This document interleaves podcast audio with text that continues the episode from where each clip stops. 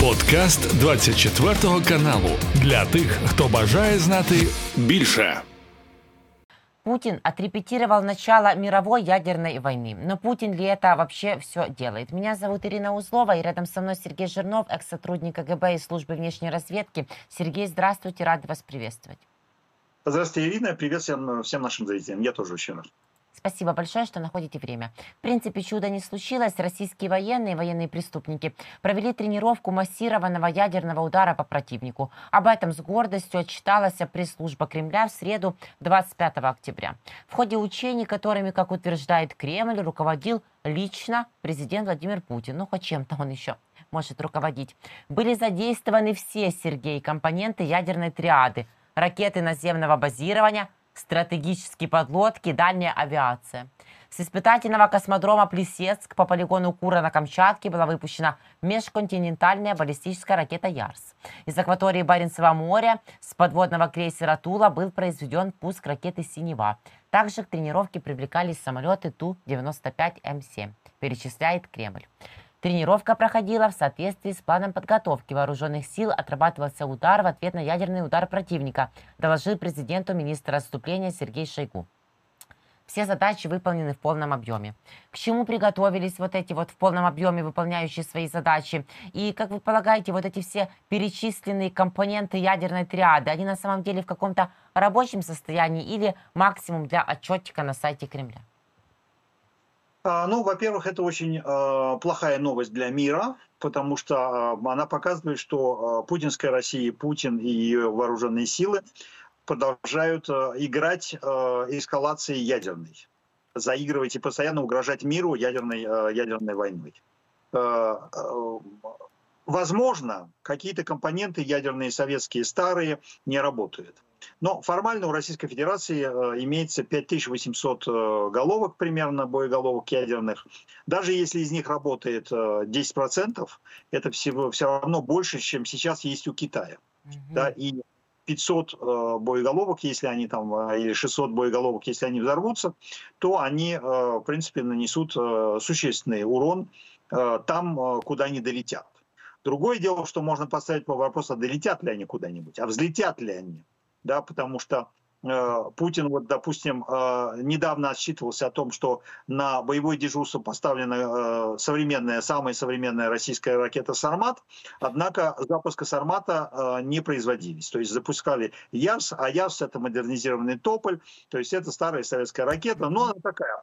Это работающий грузовик. То есть, грубо говоря, вы знаете, это как грузовик времен Второй мировой войны, но если в руках хорошего механика хороший грузовик держать, то даже если ему 50 лет, если ему 60 лет, то, в принципе, он летает. Это доказывает, кстати, космические силы цивильные, то есть российские ракеты «Союз» и «Протон». Это все равно самые стандартные средства, но которые регулярно летают, и они не ломаются, и они, так сказать, это не современные ракеты, это вот не ракеты Илона Маска, это не современные спутники. Современные спутники у них, кстати, падают на Луну, вот, а старые ракеты летают. И вот эти старые тополи, переделанные в ярсы, модернизированные, они, в принципе, вполне себе выполняют свои поставленные задачи. Другое дело, что все это... участвует в нагнетании обстановки, в эскалации вообще ситуации в мире.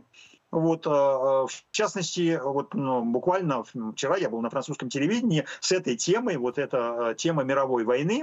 И когда я им перечислил все то, что было сделано Российской Федерацией хотя бы за последние там, 4 месяца, на меня опять набросились какие-то мои коллеги и говорили, вот вы нас тут пугаете. Да? Вот, к сожалению, я не знал эту информацию вчера, когда я был в студии французского телевидения о том, что вот проведены эти учения Российской Федерации. Потому что это был бы ответ конкретный, что вот я ничем вот не пугаю, вот реально вас пугает Путин, потому что вот сегодня он проводил такие учения. Да? Вот, да. Ну, с запозданием, но такая вещь идет. Вот. Другое дело, и, конечно, в общем, публика такая, широкая публика, французская и западная, она этого дела боится, ей очень страшно говорить на такие темы. Но я вам должен сказать, что военные НАТО и военные стран, которые противостоят Путину, они к этому давно готовы, они подготовились, потому что если бы Путин сделал бы что-то ядерное в феврале прошлого года, то он бы застал бы врасплох западный мир, вот точно так же, как Хамас застал врасплох Израиль. Теперь, вот когда прошло уже 20 месяцев после начала огненной фазы войны, вчера мы такую мрачную годовщину отмечали, да, а сегодня, кстати, годовщина очередная Октябрьского переворота большевистского 17-го года, 106 лет ему исполнилось. Ну, это так, просто к слову, да, но вот мы записываем эту передачу 25 октября. Да, да. В принципе, к этой риторике российской все привыкли, военные к ней просто все подготовились. И, кстати, страны НАТО ответили тем же самым. То есть они вот последние учения стран НАТО были такие же. То есть ответ на российскую ядерную угрозу и ответное нанесение ядерного удара по Российской Федерации. Так что в этом смысле Путин может даже сказать, что это у него зеркальное такое, зеркальное. Нет, потому что страны НАТО буквально там на прошлой неделе проводили примерно такие же учения. Вот, ну, правда, они ничего там не запускали, они учения были в основном такие командно-штабные и компьютерные, то есть они отрабатывали просто слаженность сил, отдачу приказов там, и так далее. То есть, вот, но ничего не запускали. А Путин, видите, запустил, значит, Ярс, Тополь. Вот.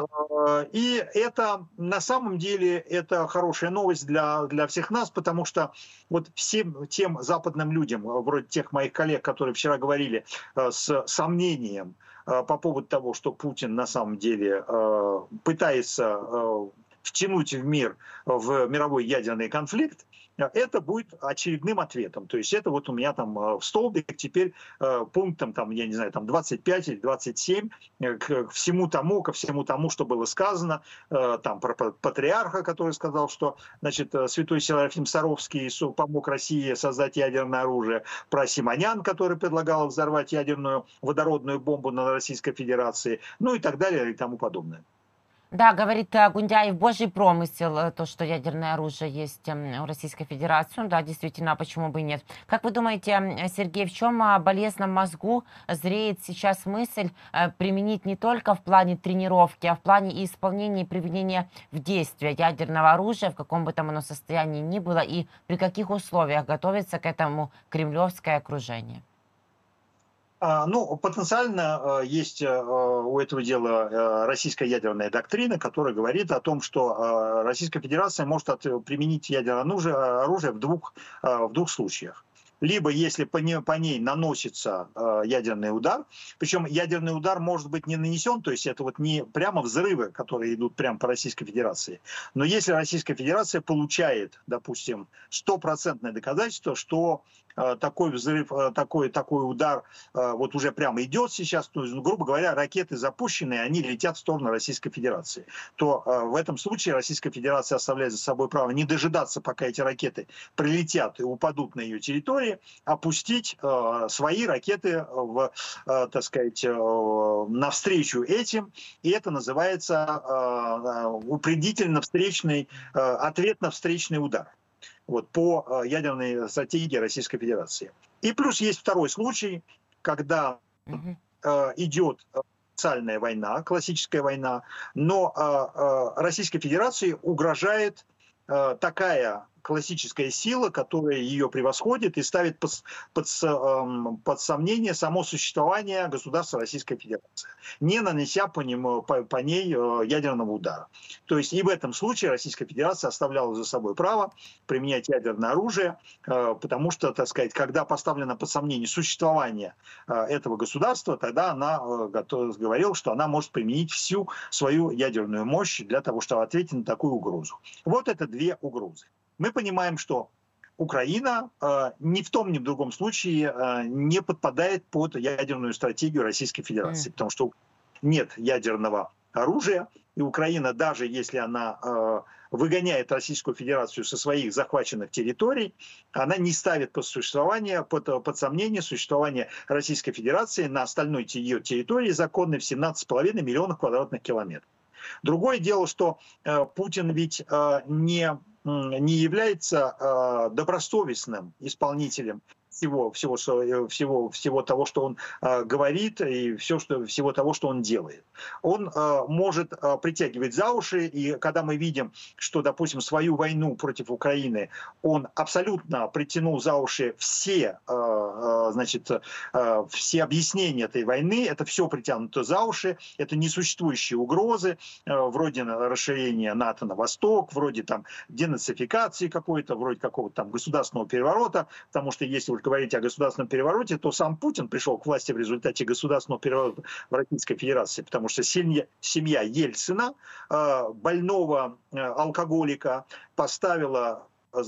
так манипулировала этим больным алкоголиком, что он поставил вместо себя никому неизвестного чекиста, а тот, потом изобразил, что он вроде как даже избирался в качестве президента Российской Федерации. Но реально это был дворцовый переворот в Кремле. 31 декабря, когда Ельцин сказал: «Я устал, я ухожу и отдаю бразды правления временно исполняющему обязанности президента Владимиру Путину», это был дворцовый переворот. Поэтому чья бы корова мычала, вот Путин, правда, не знает этой поговорки, он говорил: чья бы лошадь мычала, чья бы кобыла мычала, да? Да. Мы... Какая разница, животное? Мы ему тоже скажем, что там типа: Вовик, чья бы кобыла мычала, а твоя бы молчала, да? И то же самое, кстати, по поводу всех ядерных угроз. То есть вы понимаете, что на самом деле, к сожалению, к их ядерным угрозам надо относиться на полном серьезе, потому что если мы будем исходить просто из доктрины, то мы же понимаем, что так ведь устроено все право в Российской Федерации. Право для врагов, а для своих права никакого нет. И поэтому если вы хотите с ним судиться, допустим, с Путиным в его судах, вы понимаете, что вы никогда не выиграете, потому что он всегда в своих судах будет прав. Точно так же внутри своей парадигмы он всегда прав, и он всегда найдет объяснение, почему, он там хочет применить ядерное оружие. Сергей, как вы полагаете, будет ли еще какая-то реакция и заявление или действие со стороны международного сообщества на вот эти отрепетированные ядерные удары? Ну, по идее, такая реакция должна была быть общая всех тех членов Совета, членов Совета Безопасности ядерных держав, а именно Соединенных Штатов Америки, Англии, Франции и Китая, потому что Российская Федерация нарушает таким образом договор 1968 года о нераспространении ядерного оружия. Говоря, она постоянно угрожает неядерным державам применением ядерного оружия. И все остальные страны обязаны по этому договору использовать все средства. Там даже подразумевается, что они должны начать войну против Российской Федерации заставить ее отказаться от этих сумасшедших намерений. Вот. Но, как вы сами понимаете, никто не делает. Китай-то уж, понятно, ничего не делает. Но даже западные страны недостаточно реагируют на эти вещи, потому что они считают, что если на них реагировать, то это как раз играть в игру Путина. Потому что Путин навязывает им именно игру эскалационную. То есть если он проводит что-то, на это реагируете, то таким образом, хотите вы того или нет, но вы повышаете градус противостояния между ядерными державами. Они не хотят в эту игру играть, и они поэтому делают вид, что ничего не происходит. Хотя я так думаю, что по дипломатическим каналам наверняка и Госдеп американский, и Министерство иностранных дел всех ядерных держав какие-то ноты направили в Кремль, что это недопустимо. А как вы думаете, Путин рассказывал об этом Си Цзиньпиню, когда был с визитом в Пекине, в Китае, буквально неделю назад? Нет, Путин не рассказывал об этом Си Цзиньпиню, и Путин вообще Си Цзиньпиня троллит этим делом, да, потому что у нас была надежда, и, кстати, когда я говорю «у нас», это не только у мира, и не у меня лично, допустим, с вами, да, но у нас, там, у руководителей, в том числе ведущих западных держав, была надежда, что Китай будет сдерживать Путина вот именно хотя бы в ядерной тематике. На самом деле этого не произошло, потому что когда был визит в марте месяца этого года Си Цзиньпиня в Москву, Путин буквально накануне этого визита сделал провокацию ядерную, потому что он опять говорил. И самое главное, что Си Цзиньпинь приехал, и с ним были подписаны специальные документы о том, что вот негоже, так сказать, использовать эту угрозу там, и так далее.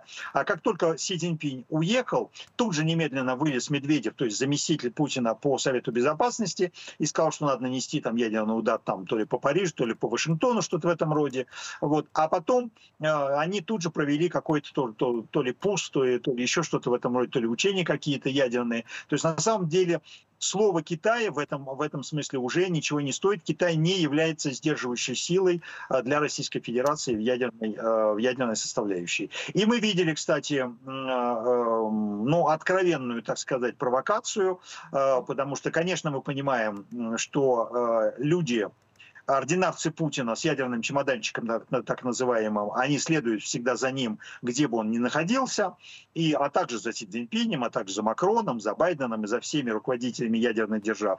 Но, значит, существовал такой негласный протокол, что этих людей не показывают по телевизору.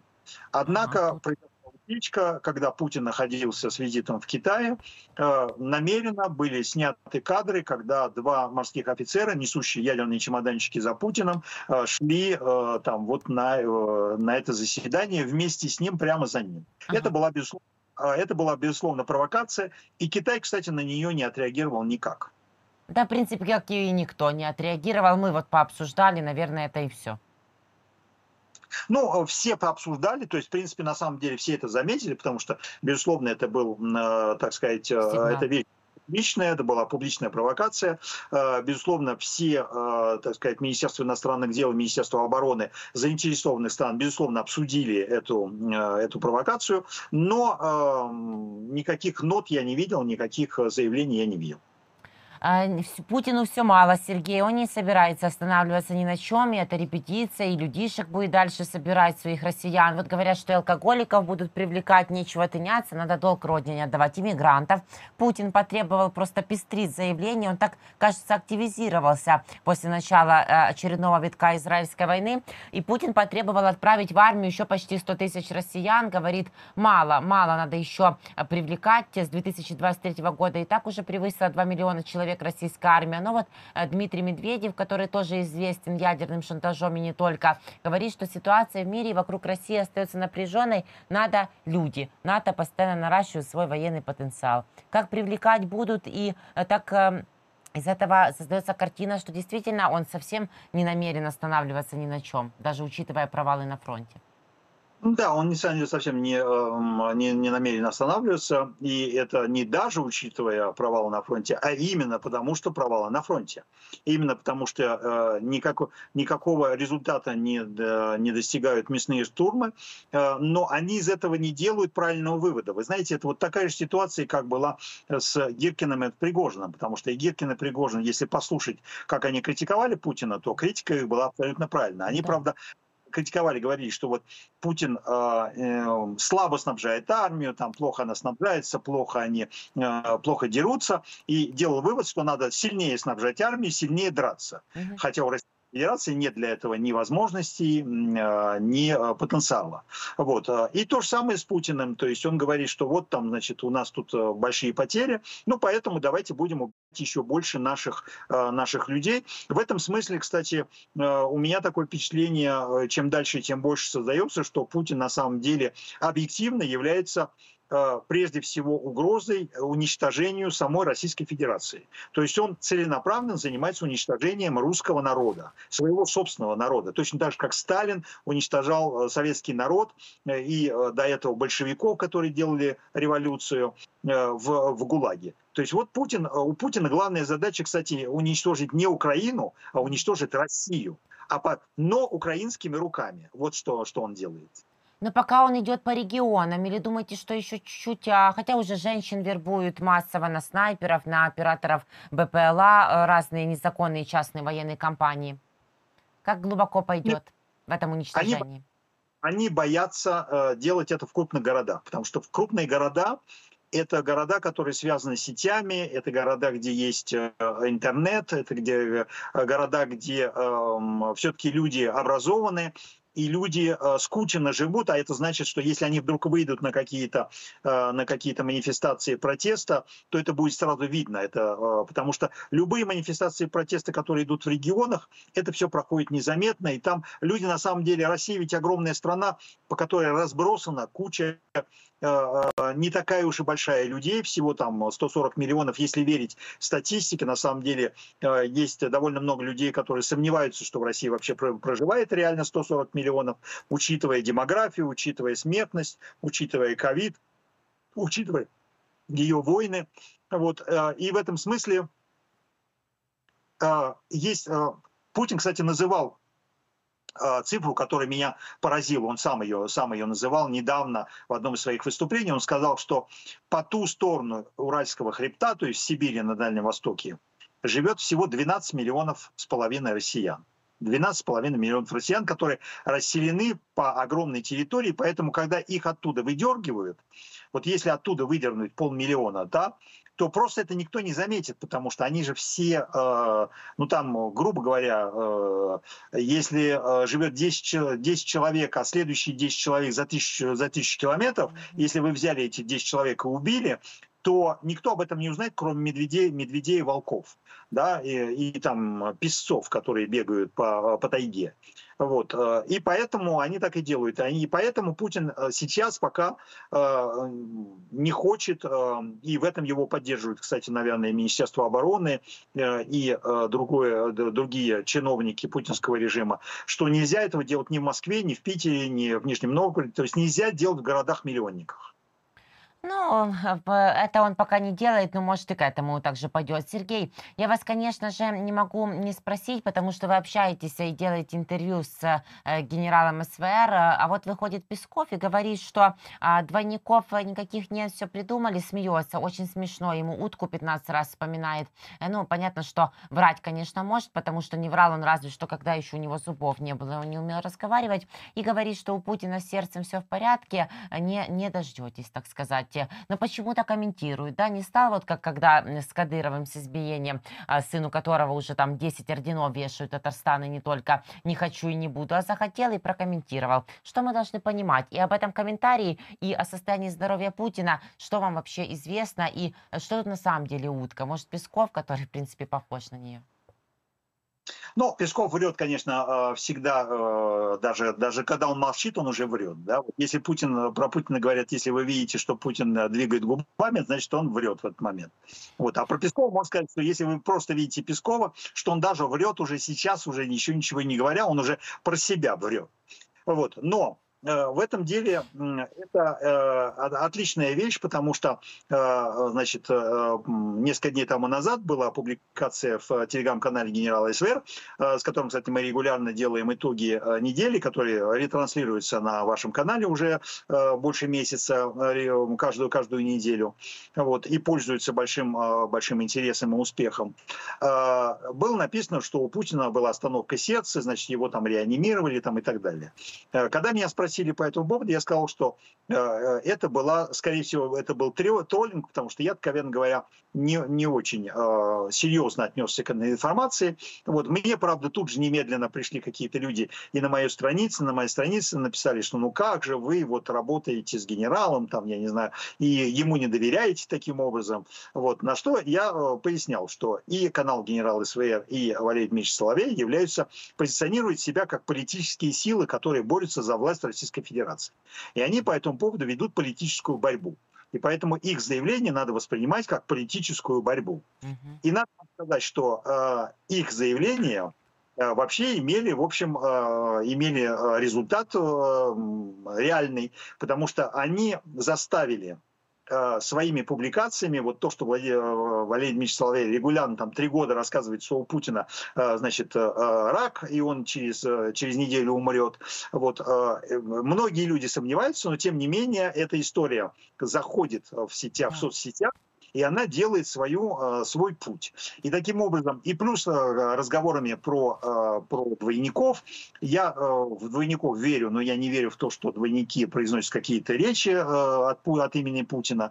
Вот, значит, я видел, что вот двойники реальные, двойник был в Мариуполе, двойник был в Поле. Двойник был в Ростове, да? Двойник был в Дагестане, когда надо было выходить к публике. Двойник был на нескольких публичных мероприятиях, например, на концерте в Лужниках, минус 18, где сидел дело 75 тысяч человек, которых, в общем, никто не проверял, когда они туда приехали. Это, конечно, был не Путин, это был двойник. Вот. Но реально, когда производят, с моей точки зрения, когда произносятся какие-то целенаправленные большие речи и проходят переговоры, это есть настоящий Путин. Но и Валерий Дмитриевич Соловей, и генерал СВР добились того, что теперь, когда появляется Путин, никто не обсуждает, что Путин говорит. А первое, что обсуждает, а настоящий ли это Путин или не настоящий, двойник или не двойник. А что со здоровьем Путина? То есть на самом деле были запущены мемы, и эта вещь работает. И то, что аж целый Песков, пресс-секретарь президента Российской Федерации, счел необходимым, значит, ответить на этот вопрос, доказывает то, что тактика генерала СВР и Соловья добилась того, что они перед собой ставили, и для Кремля создает огромную проблему. И заявление Пескова, на самом деле, без разницы от того, что он сказал, уже сам факт того, что он начал отвечать на эту тематику и вынужден был оправдываться, и вынужден был давать какие-то пояснения, доказывает то, что эта практика абсолютно верная, эта тактика верная. А еще смотрите, Сергей, это же все происходит незадолго до того, как буквально уже там в ноябре, через неделю-полторы, Путин на вот этом ВДНХ, по крайней мере, как писал об этом Коммерсант, да, припоминаете, заявит, что он выдвигает себя на выборы Путина снова такие, и вот это расшатывает его такое электоральное обличье. А насколько важно все равно, как мы видим, Кремлю, не сами результаты выборов, которые они могут нарисовать, а вот этот такой информационный, эмоциональный, ну, скажем так, статусный, если это слово к ним еще можно применять, фон, на фоне которого Путин будет и говорить о своем выдвижении, и, в принципе, будут проводиться эти псевдовыборы. Да, сами выборы, как мы сами понимаем, никакого не имеют значения, потому что они всегда подделывались, они никогда не проводились по международным стандартам, они никогда не признавались международным сообществом как настоящие выборы, но, тем не менее, Путин признавался как легитимный президент Российской Федерации. ПАСЭ недавно приняла, парламентская ассамблея ПАСЭ приняла решение о том, что Путин, выставляя свою кандидатуру на очередные выборы с нарушением Конституции, то есть после того, как Конституция обнулила все его сроки и сказала, что 25 лет его пребывания у власти ничего не стоит, это не считается, это не было президентским сроком, это не засчитывается. И теперь он идет как бы с нуля на новые президентские два срока, признает это нелегитимным, и таким образом следующие сроки Путина в любом случае делает из него нелегитимного государственного деятеля, примерно такого, как Лукашенко стал им после августа 2020 года. Для Путина это болезненная вещь, потому что, вы знаете, для него не важны выборы, процедура в смысле, выбирают, не выбирают. Но для него важен сам факт. То есть ему важно, вот еще из советского прошлого, ведь в советском прошлом то же самое было. Да? В Советском Союзе не было никаких выборов, просто люди ходили и бросали эти бумажки, и там, значит, 98,9 голосов, значит, отдавали за блок нерушимых коммунистов и беспартийных. Вот. Но сам факт того, что, значит, была советская власть, власть Советов, а власть Советов, которая избиралась, да? То есть Советы народных депутатов, были. Вот. Но мы же понимаем, что это на самом деле была фикция абсолютно. Но тем не менее в эту фикцию играли много-много десятилетий, вплоть до распада Советского Союза. И Путин в эту фикцию тоже играет. Для него она имеет принципиальное значение политическое, как его легитимизация в качестве даже диктатора. То есть даже диктатору ему нужно делать вид, что его избрал какой-то там народ. На самом деле проблема у него заключается даже не сейчас, а проблему для нее создал Пригожин 23-24 июня, потому что состоялся первый тур выборов, то есть выдвижение кандидатуры, потому что когда Пригожин пошел на Кремль, то есть на Путина, то, по идее, вот те 82% голосов, которые поддерживали Путина, они все должны были высыпать миллионами на улице и говорить, мы своего Путина не отдадим никому, прочь, руки прочь от нашего Путина. И уж я не знаю, по крайней мере, миллион членов партии «Единая Россия» должны были со своими партбилетами выйти, значит, везде, где они есть, и требовать оружия, чтобы защищать Путина. Этого не произошло нигде. То есть Путина на самом деле не вышел защищать никто. И с этого момента Путин вообще перестал быть легитимным президентом Российской Федерации, даже не дожидаясь следующего срока и марта месяца.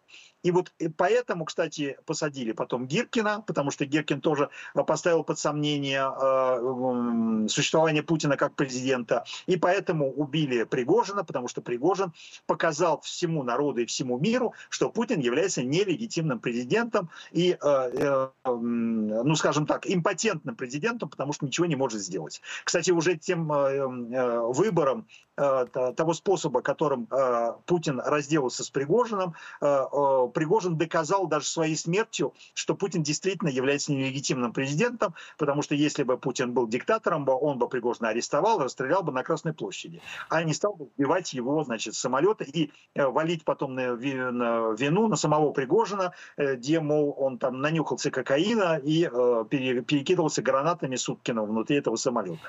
Вот. То есть, на самом деле, ситуация для Путина уже сейчас провальная. Вот. Я, кстати, сомневаюсь, что там в будущем ноябре он будет выдвигать свою кандидатуру, потому что, если мне не изменяет память, он вообще всегда ждет самый последний срок выдвижения кандидатуры, а это, по-моему, можно делать чуть ли не до февраля прошлого следующего. За месяц до проведения первого тура. Вот. И он всегда ждет вот этого самого последнего, потому что он всегда показывает, что вот люди, которые являются кандидатами формальными, другими кандидатами, вот они между собой ведут какую-то борьбу. А он вообще стоит над этой гонкой, то есть его это не касается. И поэтому он может не участвовать ни в какой гонке, он просто в самый последний момент объявляет о своей кандидатуре де-факто и ставит всех и страну перед свершившимся фактом. Я думаю, что тем более это произойдет и сейчас точно так же. Тем более, что сейчас идет вообще-то война, и у него даже есть формальный повод вообще отменить эти президентские выборы. Ну да, вот Кадыров и предлагал, что или его сделать одним кандидатом, или выборы вообще отменить. Песков говорит, политик номер один, сомнений нет, победит. Прости, господи. Ну, нарисуют ведь, да? А, кстати говоря, Сергей, тут адвокат Пригожина, мертвые, говорят, с нами из могил порой, вот, ходит и спрашивает Бастрыкина, а как дело развивается по поводу Шойгу и Герасимова? Ведь Пригожин иски подавал, когда еще был на этом свете. Ну, если он на самом деле сейчас на том. Как вы думаете, это может иметь какое-то развитие, да, и у Пригожина вот там тот сын его остался, который тоже что-то поимел как наследие? Нет, не будет это иметь никакого развития, то есть формально там будут какие-то отписки, ему будут отписки, ему будут ссылаться на тайну следствия, ему говорить, что все идет по плану, вот, но ему не обязаны, кстати, ничего рассказывать. Вот, и примером будут приводить, мы будем приводить примеры, как идет расследование теракта в Беслане, как идет расследование теракта на Дубровке, как идет расследование убийств заказных и так далее. Никак не идет. И поэтому и Пригожинское убийство никак не будет. Ну, то есть оно идет своим чередом. Может быть, даже найдут каких-нибудь, значит, стрелочников, потому что стрелочников уже обозначили, да, потому что если обсуждена, так сказать, или озвучена версия о том, что Пригожин сам там перекидывался гранатами, нанюхавшись кокаину, то, значит, какие-нибудь службы безопасности аэропорта Шереметьево сделают виновными в том, что они пропустили в этот самолет человека с гранатами и с кокаином. Вот и все. И посадят там на пару лет каких-нибудь там, я не знаю, начальника охраны этого аэропорта или дежурного охранника или дежурного какого-нибудь там оперуполномоченного от ФСБ, который тоже курил все это дело. То есть это сделает... Кстати, следователь, который расследует это дело, тот же самый, который расследовал убийство де Маржури, французского президента, генерального директора фирмы «Тоталь», который взорвался в Шереметьево, значит, когда самолет врезался в этот самый, в снегоочиститель. И там тоже, ведь там же осудили этого шофера этого снегоочистителя, которые сказали, что он, типа, он был пьян, дали ему 4 года, а на самом деле, значит, то ли по амнистии, то ли по отбытии зачету отбытого, значит, срока последствиям его освободили от наказания. Еще какая-то там тетка была, тоже какая-то там типа уборщицы или начальницы смены какой-то. Вот. То есть нашли стрелочников, на кого можно было свалить, точно так как расследование о гибели Немцова, тоже какие-то там стрелочников нашли. товарищей чеченских даже осудили, может, там даже они немножко отсидели. Вот. То есть в этом смысле напрасно адвокат товарища Пригожина беспокоится, потому что ему принесут отписку. И напрасно, кстати, он это делает, потому что сейчас создается ситуация, когда адвокат может просто вместо Пригожина сесть в тюрьму. В мировом рейтинге верховенства закона Россия рухнула до уровня Африки и потеряла еще 4 позиции, заняла 113 место из 142 возможных в мировом рейтинге. Это ежегодно публикуется международной агенцией World Justice Project. Я так понимаю, что в принципе Россия даже довольна, ведь Путину законы не писаны, он говорит, что вообще кто придумал вообще законы в мире и зачем. Да, это, в общем, новость, которая даже не нуждается в комментарии, да. Потому что это... Подытожили мы так с вами, Сергей, то, что обсудили. Спасибо.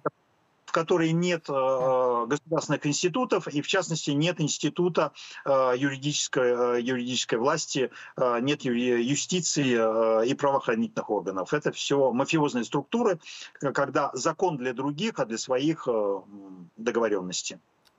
Да, так они и живут. Вот такие законы Путина.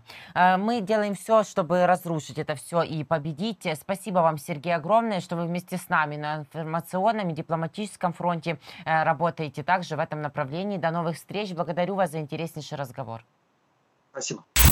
Це був подкаст для тих, хто бажає знати більше. Підписуйся на 24 канал у Spotify, Apple Podcast і Google Podcast.